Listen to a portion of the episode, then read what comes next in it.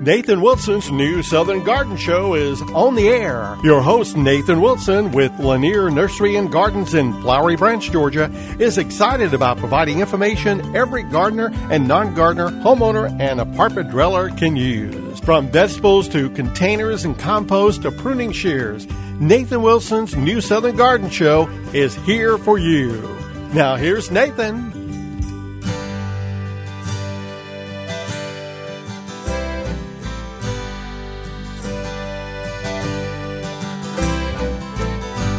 Well, good morning, gang, and welcome to today's program. I'm so glad that you've decided to join us uh, to talk all things gardening and hopefully to give you some inspiration, ideas for new plants to grow in your landscape, and tips, maybe some uh, some helpful tidbits about uh, keeping keeping problems away. We talked about that uh, this year already, so. Of course, I do want to remind you that uh, even though a lot of times we talk about certain things that um, could apply to anybody, some things that we could do in our landscape that uh, your neighbor could work on, that your best friend, that a, a coworker could do in their landscape. We do know that you've got specific problems, maybe, or specific situations in your very own back gardens.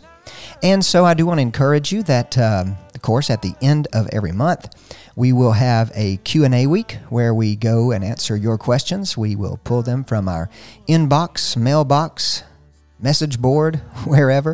Of course, you can submit a question to New Southern Garden at newsoutherngarden.com. Just click on the Contact Us page. And, of course, you can find us on Facebook and Instagram. It's an easy way to tag us in a picture or send us a picture uh, because in this business, a picture is worth more than a thousand words, maybe more than 10,000 words, because sometimes we need to be able to identify a problem whether it's an insect or a disease. And of course, whenever we're giving diagnosis, it's a good idea to get our eyes on it. So be sure to contact us through Facebook, Instagram, or at newsoutherngarden.com with any question or any comment you'd like to, to make to us.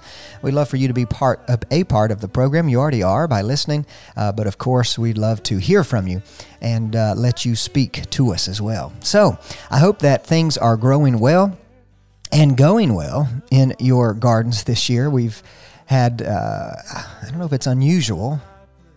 Probably should have checked the uh, what the meteorologists say. I don't know if it's unusual. It seems unusual to me that we've had so much rainfall, but thank the Lord we've got it. We need the rain.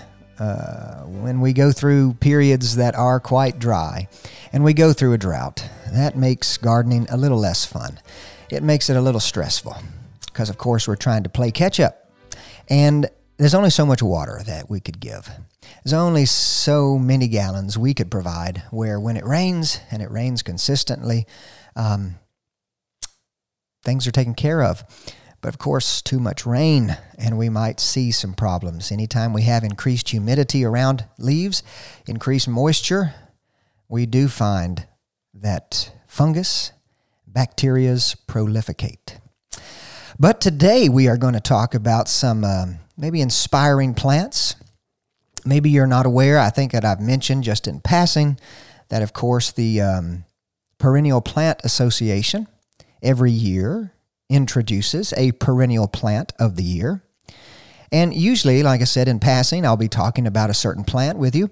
And I'll just mention that this one, a perennial plant of the year, maybe a certain year in the past, but to give you a little summary, of course, since 1990, uh, the Perennial Plant Association every year has been listing an amazing perennial plant. Now, of course, styles of plants change and demand for certain plants change, uh, but the Perennial Plant Association, of course, puts these plants through um, judging and, of course, uh, observing how well they do. And it's a good resource. If you want to check out the um, Perennial Plant Association list, you can go to georgiaperennial.org. They have the list there as well. Um, but with that, with that being said, the Perennial Plant Association may not always be recommending plants just for Georgia or just for the South or wherever. Um, so, in some cases, we have to sort of selectively pick. And of course, these plants, again, are being put through uh, a, judging of sense, uh, observation, trialing, and of course, a lot of good information on these plants comes from our state here in Georgia uh, at the University of Georgia and the UGA Trial Gardens. Now, of course, Dr. Armitage, who is a perennial plant guy uh, who I had the opportunity to study under, he, he was sort of in charge when he was working, uh, when he was teaching till he retired, and he was uh, running the trial gardens.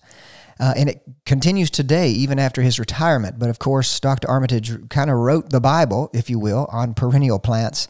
And so, knowing that some of the information from these plants comes from the trials at UGA is encouraging for us who grow here in the Southeast because they're trialed in Athens, Georgia, and other places uh, around the U.S. to get a general idea of how well certain plants will do. Now, of course, they're going to be looking for vigor, things that are growing well, growing fast. The, the blooming pattern is it long bloomed? Uh, is it quite impressive when it blooms, maybe based on color or the size of the bloom? These are some characteristics they'll be looking for. And then, of course, disease resistance.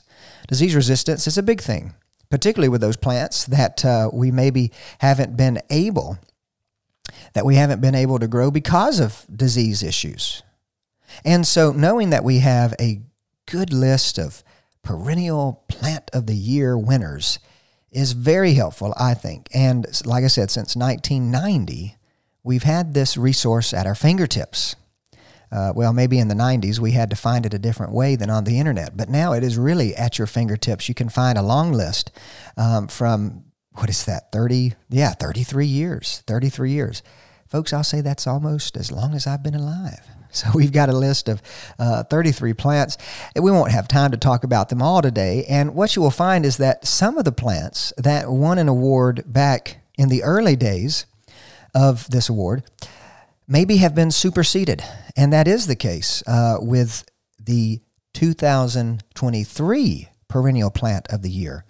So let's go ahead and start talking about um, some of these wonderful plants that you can still find. We're still growing in the nursery industry, in the green industry, the horticultural trade. Uh, perennial growers, uh, people who propagate the plants and start them out, are still growing some of these. And of course, the garden centers and retailers that you can purchase them at as a full grown plant ready to sell, uh, you can also find them there. So uh, this year, 2023, the 2023 perennial plant of the year is Rudbeckia American Gold Rose. Rush. American Gold Rush. Now, this, of course, like most rudbeckias, is a late blooming perennial. Uh, they're going to be blooming in the later part of summer, and of course, most likely through uh, the early days of fall until frost. But it is a black eyed Susan that was chosen because it does have such a long season of flowering. It has these bright golden flowers, nearly a happy yellow, if you will. And the center, the black eye, is a deep chocolate cone, and it's quite compact. Now, this is going to be critical for today's landscape. Maybe not so much for the 90s, but the trend for plants in our landscapes is to be compact, to not be overly large, that they don't um, fit well into our smaller size landscapes. But this American Gold Rush Black Eyed Susan only gets about 22 to 27 inches tall, and of course, that's mainly the bloom stalk not necessarily all of the foliage and whatnot, uh, but then about 40 inches wide. So it will fill. It's quite um, quite broad and will fill in a, a, a big area. Um, but the stems are hairy, the leaves are hairy, and they bear uh, this sort of silvery cast in the sun, which is quite nice. And of course, you get that silver and gold in the petal. Uh, you get that silver gold effect.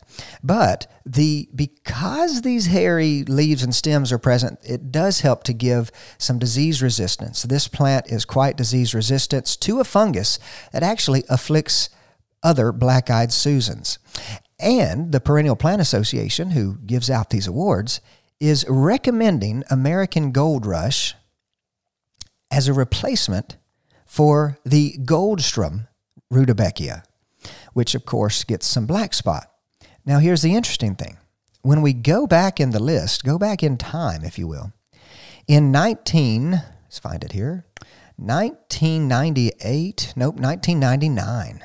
In 1999, the Perennial Plant Association put this Goldsturm rudbeckia, the black eyed Susan, as its perennial plant winner of the year of 1999. So here we are, some 20 whatever years later, 24 years later, I guess. And we're already seeing the Perennial Plant Association recommending a new plant over a plant that they did list as a winner of this award in the very late 90s. So that shows us that this there's a cycle here in horticulture, and I think it's quite interesting.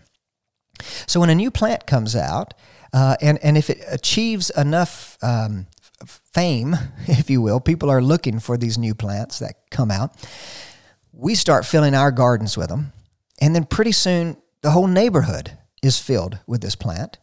Then our small town might be filled with this plant. Our county might be filled with this plant. And then the state might be filled with this plant. And then a whole region of uh, North America is filled with this plant. And that was the case with Goldsturm. Uh, this was a great plant. It's still available today. It's still a good plant, don't get me wrong. But of course, because 20 years has passed, even if it had a disease resistance 20 years ago, now the disease have figured out a way uh, to sort of supersede that disease resistance of that plant. And the disease starts to proliferate. So now we're seeing the black spot on a plant that was an award winner 23, four years ago. And this is the case for most plants. There is that word monoculture, monoculture, which means basically culturing the same crop, culturing one crop. And this is a well known term, of course, amongst farmers who are growing sometimes eh, genetically identical crops. Every plant in a large field might be exactly the same. And all it takes is one pathogen to mutate or change in such a way, whether it's a fungus or bacteria, it changes in such a way that it can break through any disease resistance that that strain of plants had. And so, after 24 years of growing Goldsturm, and I'll tell you, folks, you, you may or may not know, but being a, a person in the uh, uh, nursery industry, this plant is quite popular, still is, and it has been, and it is a good plant. But the fact that so much time has passed and we have planted so much of it, essentially we have a monoculture throughout our communities. And so a disease, once it figures out a way to break through any disease resistance that might have been there, now it is prolificating. And of course, we're seeing some black spot on um, the Goldsturm rudbeckia, which was an award winner 23, 24 years ago. But now the Perennial Plant Association is awarding a new black eyed Susan called the American Gold Rush, which to me is a brighter yellow.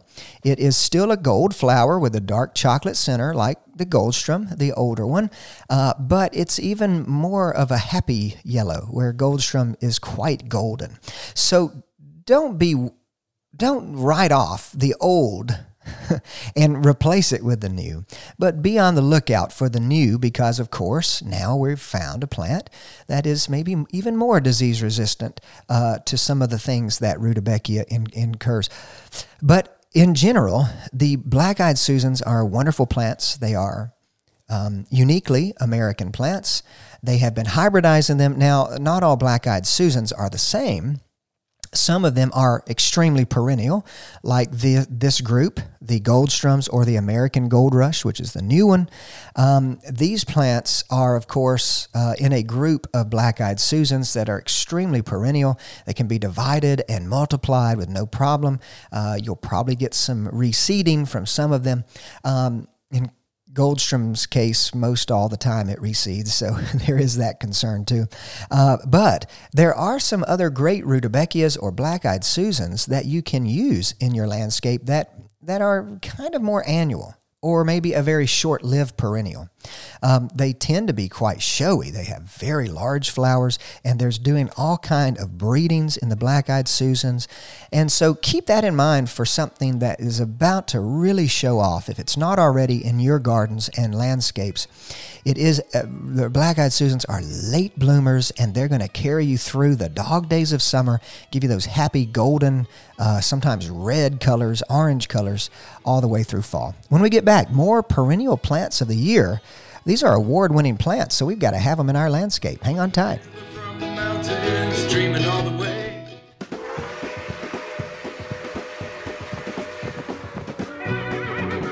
Hey gang, do you sometimes feel like you are riding a lonely trail while gardening, all alone with no one to join in the fun? Well, join the new Southern Garden community today and find peace of mind by sharing your experiences, whether they be poor ones or successful ones. New Southern Garden is on Facebook and Instagram, so I'd love for you to friend, follow, like, share whatever it is we're doing these days. Also, you can check out our website at newsoutherngarden.com where you can not only find every episode of the show ever, but you can also send us a question via our Contact Us page. It's never fun gardening alone, so get social with the New Southern Garden family and let's grow well.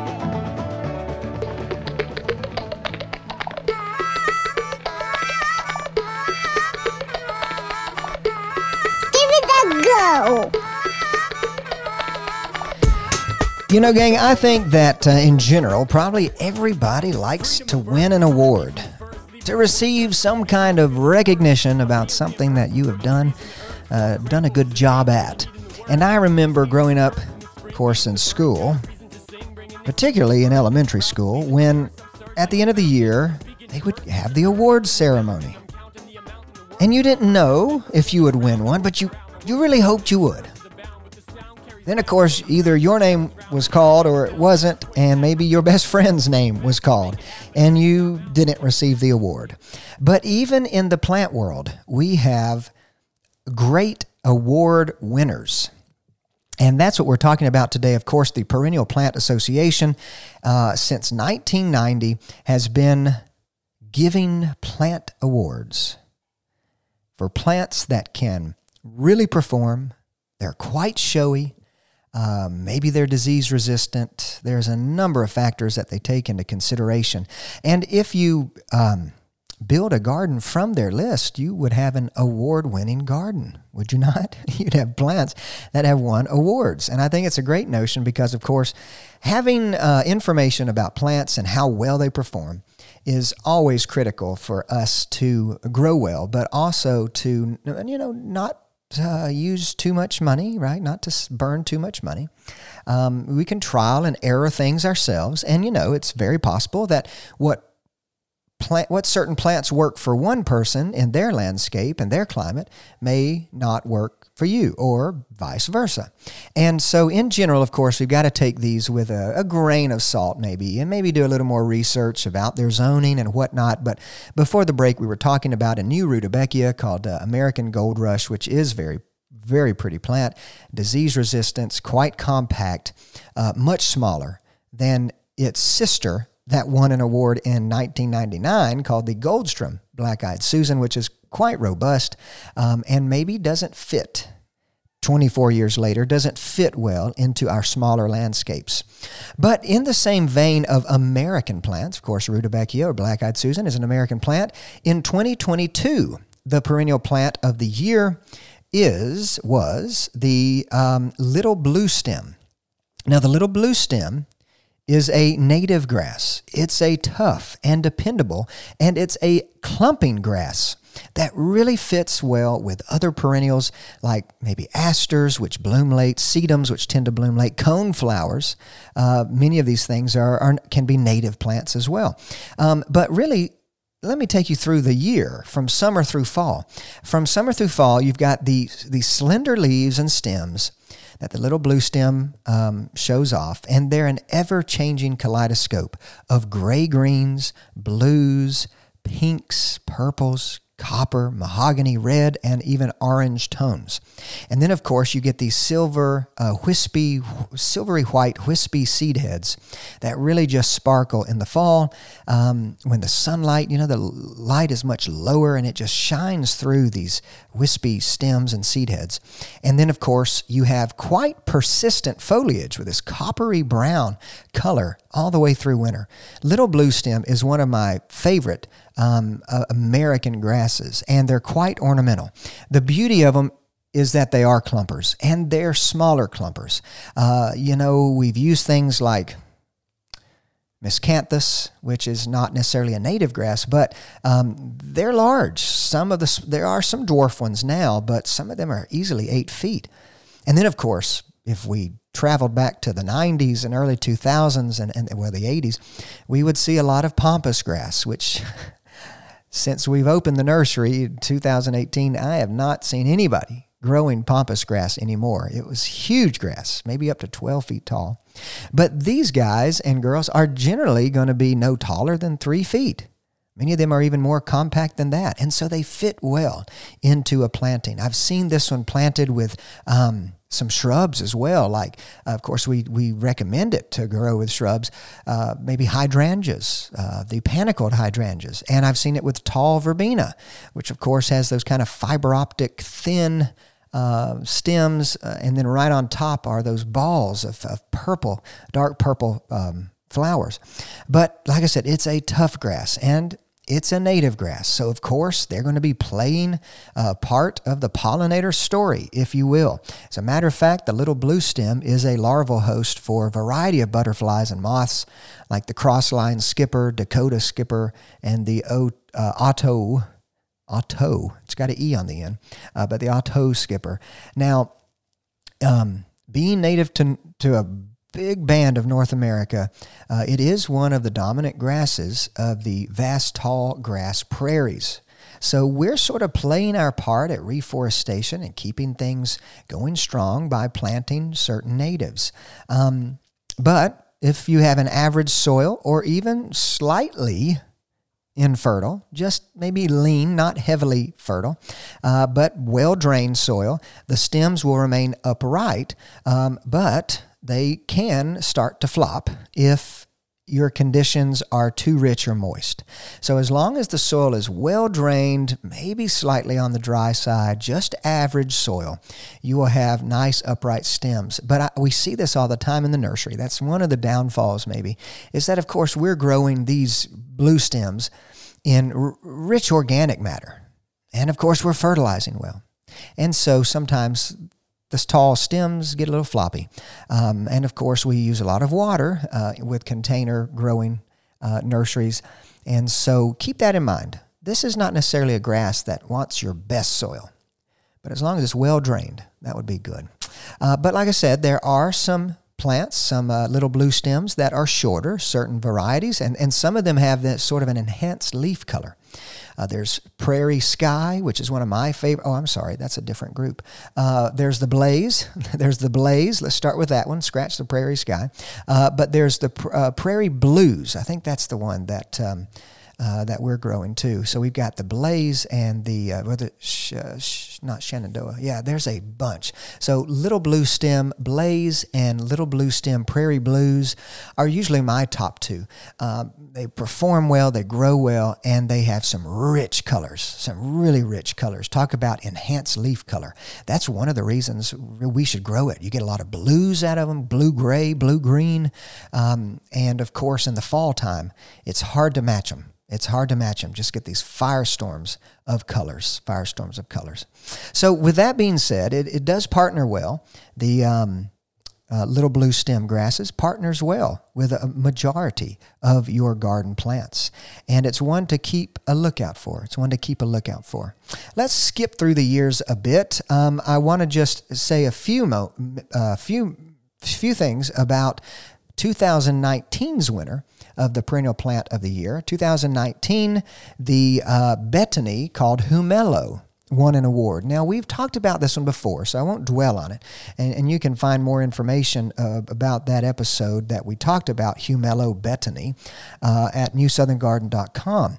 But the Hummelo Betony is in the uh, lamb's ear group. We call it the Stachys, right? That's the botanical name. Uh, but it's not really, it doesn't look like any lamb's ear that you and I may think of. It's, it's in its own little group. They have smoother leaves, not quite as hairy.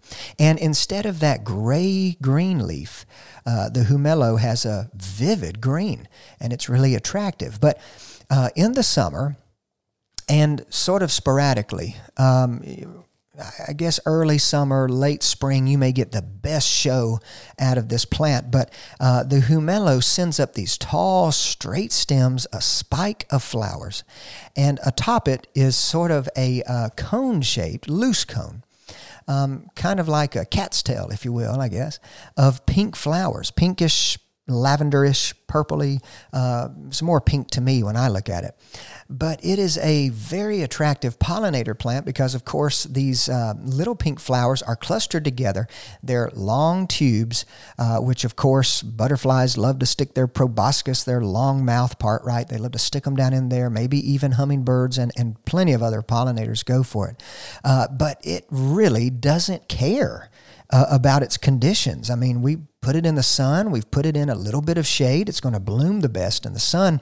But of course, that plant is called the Hummelo betony or Stachys, which um, kind of low growing, creepy crawly, sends out short stems left and right. Really check out that one, Betony, uh, Hummelo betony. When we get back, more award winning plants to fill your gardens with. Earth came to life.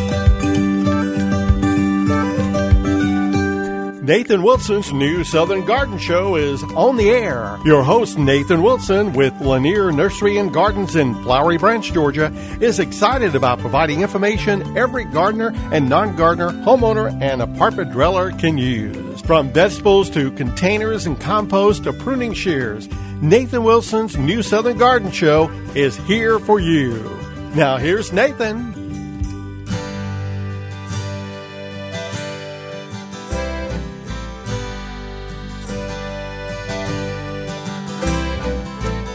Well, gang, welcome back to the second half of today's show here on New Southern Garden. Today we are talking about winners.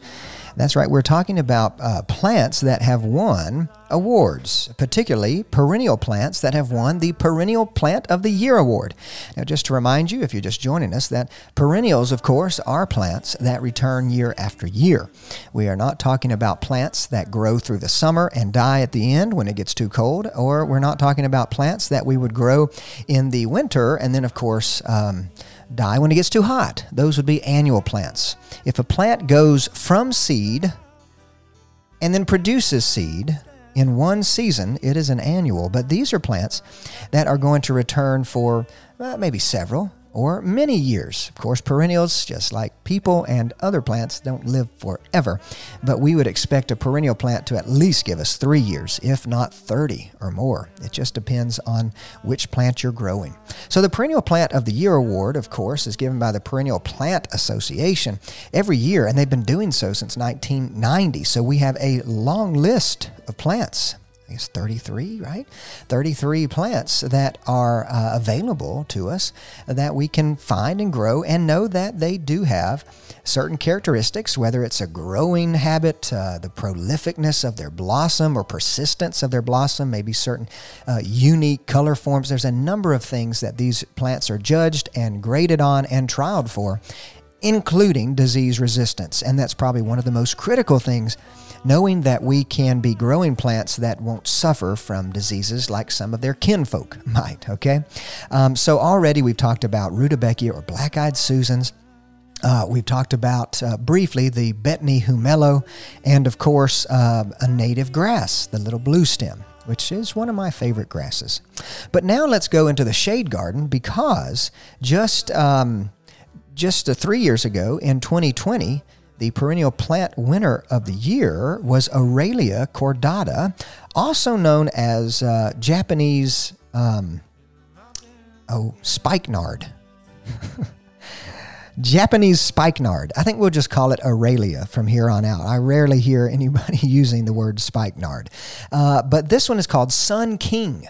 Sun King Aralia, or Golden Japanese Spikenard, and it was uh, produced by and bred by the Proven Winners group of plants, which of course we've talked about at number. They are releasing some wonderful plants, but the uh, Sun King is an Aralia that, well, let's just describe what Aralia looks like. So, Aralia is a good plant for the shade.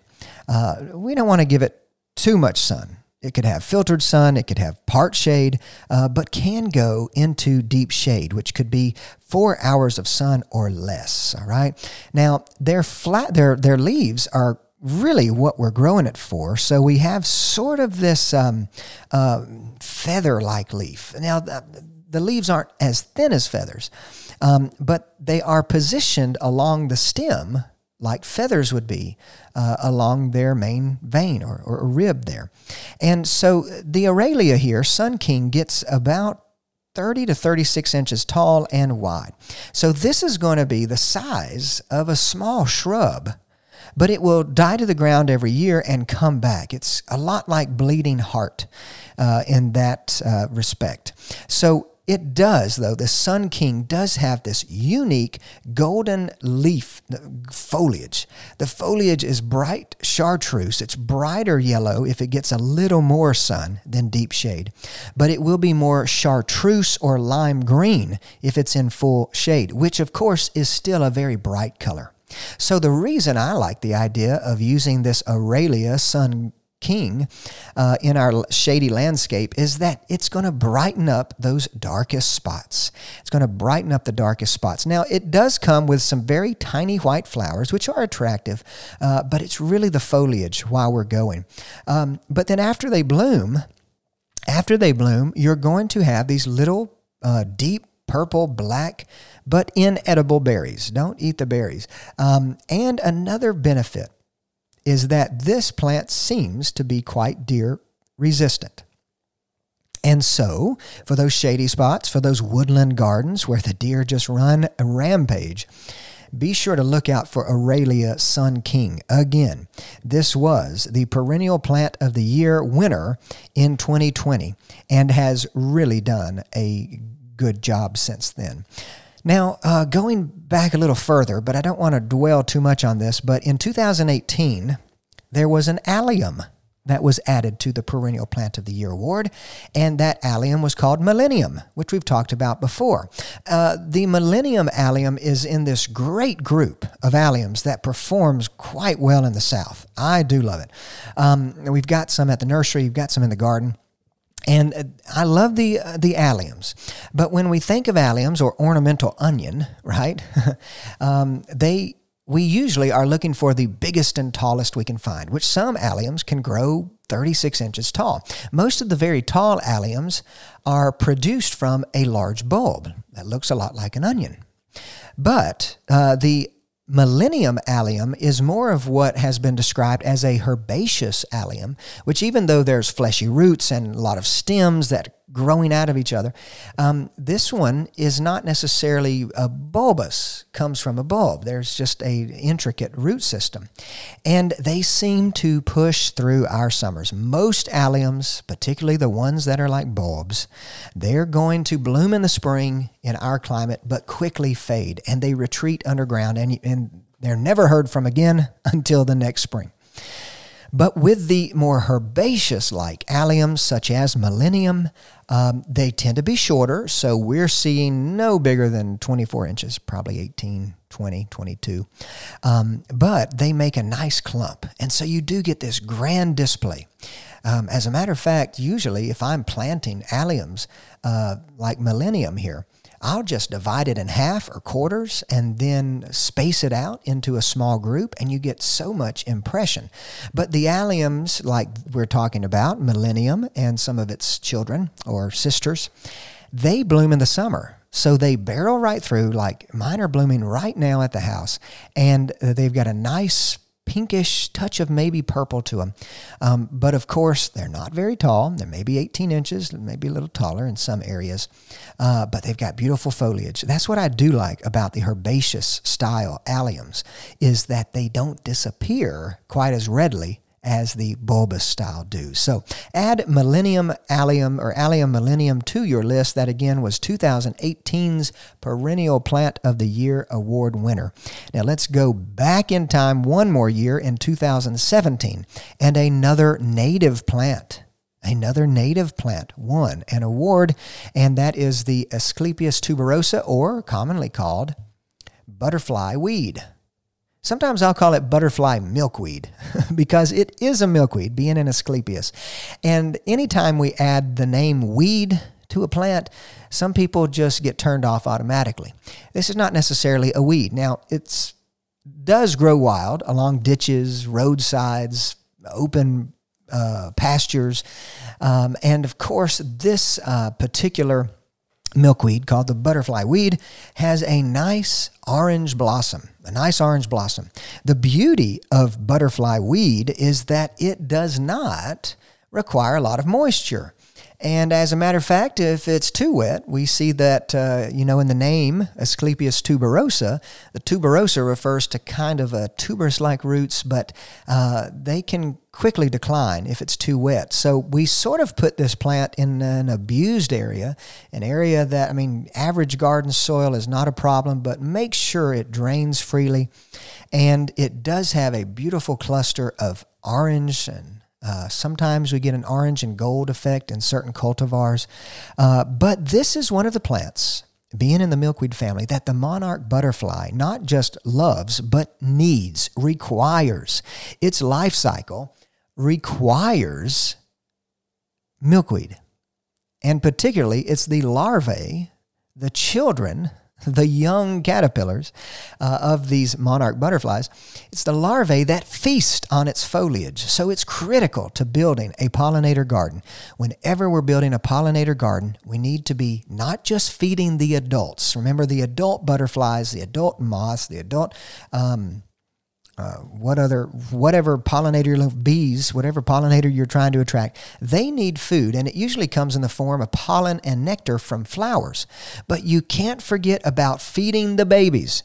If you don't feed the babies then you won't have a good population of butterflies in your landscape. And uh, Asclepias tuberosa, or of course, butterfly weed, is one that is going to be not just loved by your pollinator babies, um, but also required for them to grow and prolificate.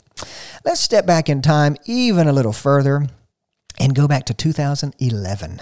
2011, Amsonia won the perennial plant of the Year award. Now, that's a, a, funny name, Amsonia, but some people will call it Blue Star, uh, which, of course, is another native plant that loves to grow in the sun. I have planted it before in the wrong spot.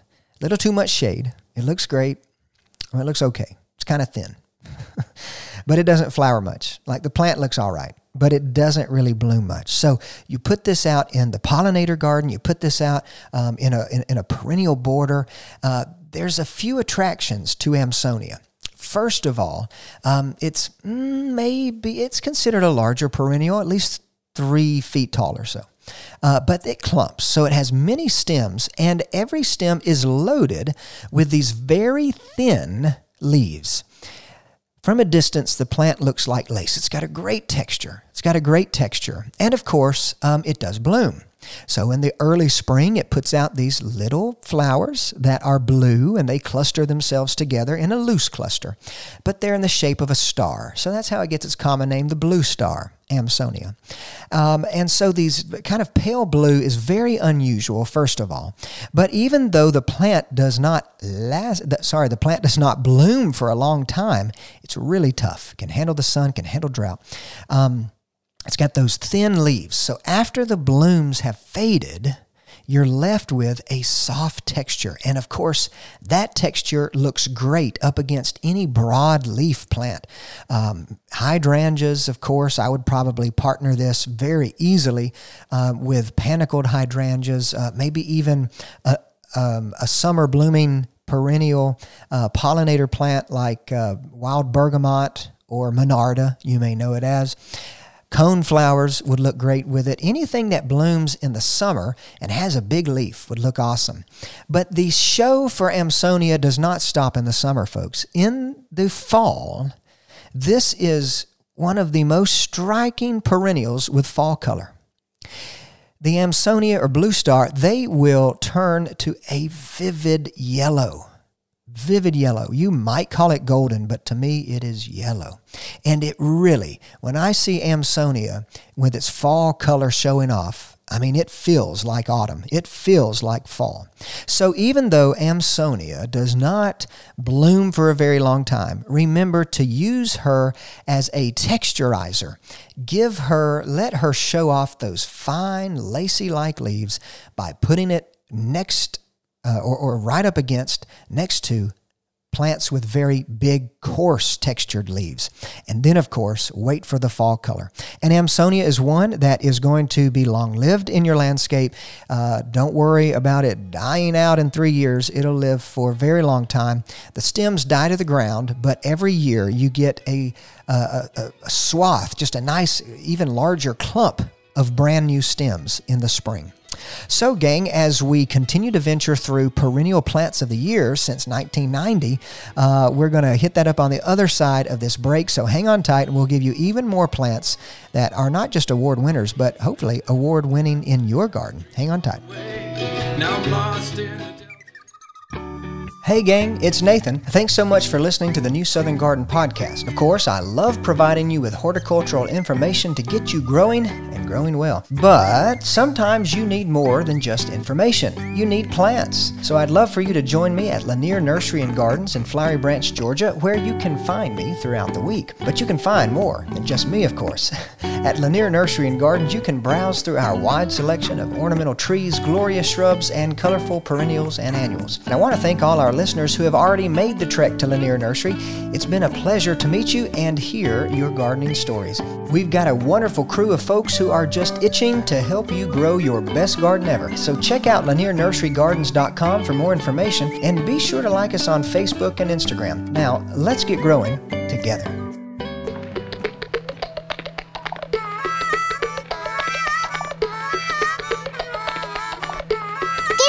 Go. Well, gang, during the break, I just realized that I am talking too slowly, or I'm dragging out these plant descriptions because, of course, today we are talking about perennial plants through the years. Uh, there is an award that's put out by the Perennial Plant Association called Perennial Plant of the Year, and since 1990 at least, they have listed an award winning plant. Um, so we've got a list of 33 plants. Now, I was not ever anticipating going to uh, to be able to make it through this entire list. You'll have to check it out for yourself. Just go to Google and type in perennial plant of the year, and you will find this quite extensive list. But I do want to give an idea of things here as far as I think I'll do like a whirlwind. I think I'll do a whirlwind if I can. So already, let's just summarize really quickly. Of course, we've talked about um, American Gold Rush, Black Eyed Susan. We've talked about Little Blue Stem, a great native grass. We've talked about Aralia, the Sun King. We've talked about Betony, one called Hummelo, which is a beautiful plant in my opinion. And we've talked about Millennium Millennium Allium. And of course, we've talked about um, the um, butterfly weed. Um, now, let oh, and Amsonia. That's where we left off before the break. Amsonia or blue star, an early blue blue blue blooming spring bloomer. that was a, a, wrong way to say it. Uh, but then a great, of course, it has great fall color with bright yellow fall color. So let's kind of do a speed. Uh, speed planting here, and we'll go into 2010. Uh, the award winner for Perennial Plant of the Year was Baptisia. And of course, Baptisia, also known as false indigo, is another great native plant. Does not require uh, much moisture once it's established. It's quite drought tolerant, but of course, it has a clump of stems, and each stem produces flowers in the spring that are followed by a seed pod, which to me is quite ornamental. Um, but you may have to decide yourself. Uh, let's see, that's Baptisia. Oh, in 2008, now we talked about this one a few weeks ago. This is Geranium Rozanne. The Rozanne hardy geranium, which is a wonderful plant, grows very low, creeps and crawls. It can be put right up against the edge of your pathway or on the front of a border, but it does have this sort of iridescent blue but purple flower. And of course, it's not a geranium like your grandma would have had on her back deck in the summer. This is a geranium that dies to the ground in the winter but comes back every spring. Then 2007, of course, is Nepeta, uh, or Nepeta, some people say, which is catmint one called Walker's Low. Now, we've talked about this before. It is a great bloomer. It reblooms through the summer. Now, we got to whack it back. Once it's put out, it's tall, uh, cone like, panicle like purple flowers, but super attractive to pollinators. Uh, after you give it a shearing, a few weeks later, you're going to have more blooms. So keep that in mind. Now, this is a plant this next one from 2006, uh, which you can still find, and it is a very good plant. It's a dianthus. Um, some people call them pinks, right? Uh, but 2006, the dianthus known as Fire Witch was inducted into this Hall of Fame, if you will. And it's a very low growing dianthus, just a few inches tall, maybe eight, probably no more than a foot tall. Never seen them that tall. But they creep and crawl, and they're essentially a ground cover, which is evergreen with a blue gray foliage. Very attractive, can really spice up and add in that little hint of uh, gray to your landscape. But of course, uh, it's got uh, the classic uh, pink flower. When I say pink, I don't mean the color, I mean that the edges of the flower it looks like they've been sheared with pinking shears because they have these jagged edges, which is quite attractive. Uh, but it is sort of this neonish, um, neon pink flower as well. Now, 2005, just to give a note here, uh, hellebore the hybrid hellebore group, which is quite broad, but hellebores or Lenten rose. Now, I talk about those all the time because they're deer resistant, they're evergreen, one of the few evergreen perennial plants that you will find. And of course, they bloom in the winter. I mean, what could be better than that, right? But they're quite drought tolerant and they they can go up to maybe six hours of morning sun. Um, they, they don't love all day sun, but actually you can give them more sun than most people think.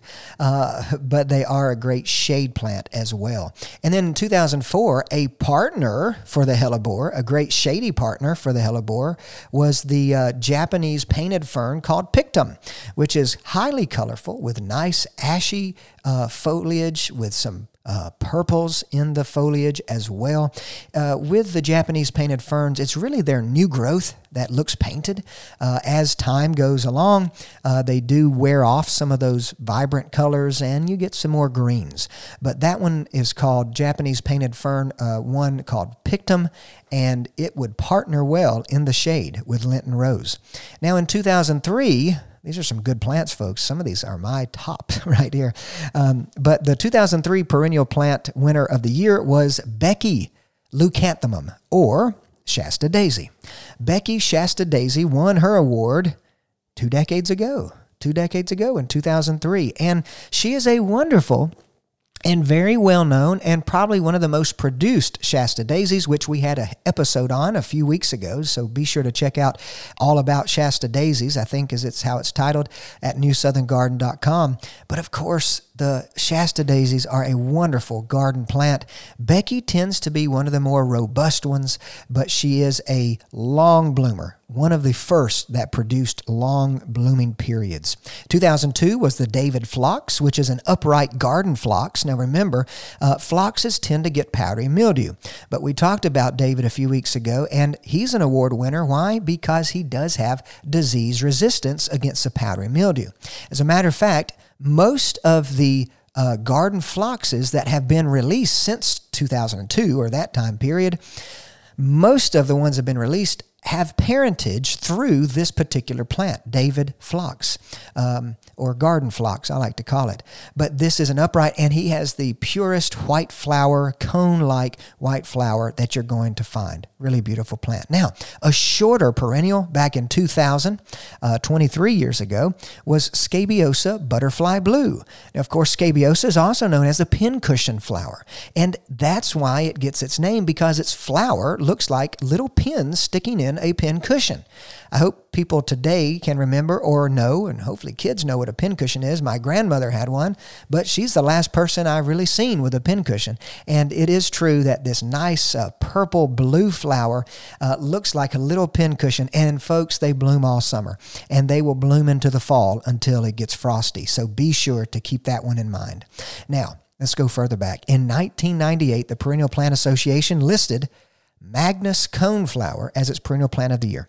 If you can find Magnus coneflower, it used to be everywhere. I don't see it as much, but if you can find Magnus, be sure to snag it. It is your classic coneflower in the purples, but the flower is so much richer. The colors are so much richer on this coneflower they call Magnus. And uh, even though it's a more upright and kind of your your normal height, maybe up to 36 inches or so. The Magnus is a wonderful long lived plant. Most of the coneflowers these days do not live that long, but Magnus has withstood the test of time and she divides well so you can multiply her in your landscape. Let me just throw out some other names May Night Salvia, Husker Red Penstemon, Perovskia or Russian sage, Astilbes, Veronica, Coreopsis moonbeam. There were some heucheras, and there's another phlox in 1990, the creeping phlox. Be sure, folks, to check out the Perennial Plant of the Year website look at all the plants on here. I think you're going to find that they're um, quite helpful. It's quite resourceful, and you can be sure to put award winning plants in your landscape. So give perennial plants a go this summer for New Southern Garden and WRWH. My name is Nathan Wilson. I hope you stay well and grow well. We'll see you next week.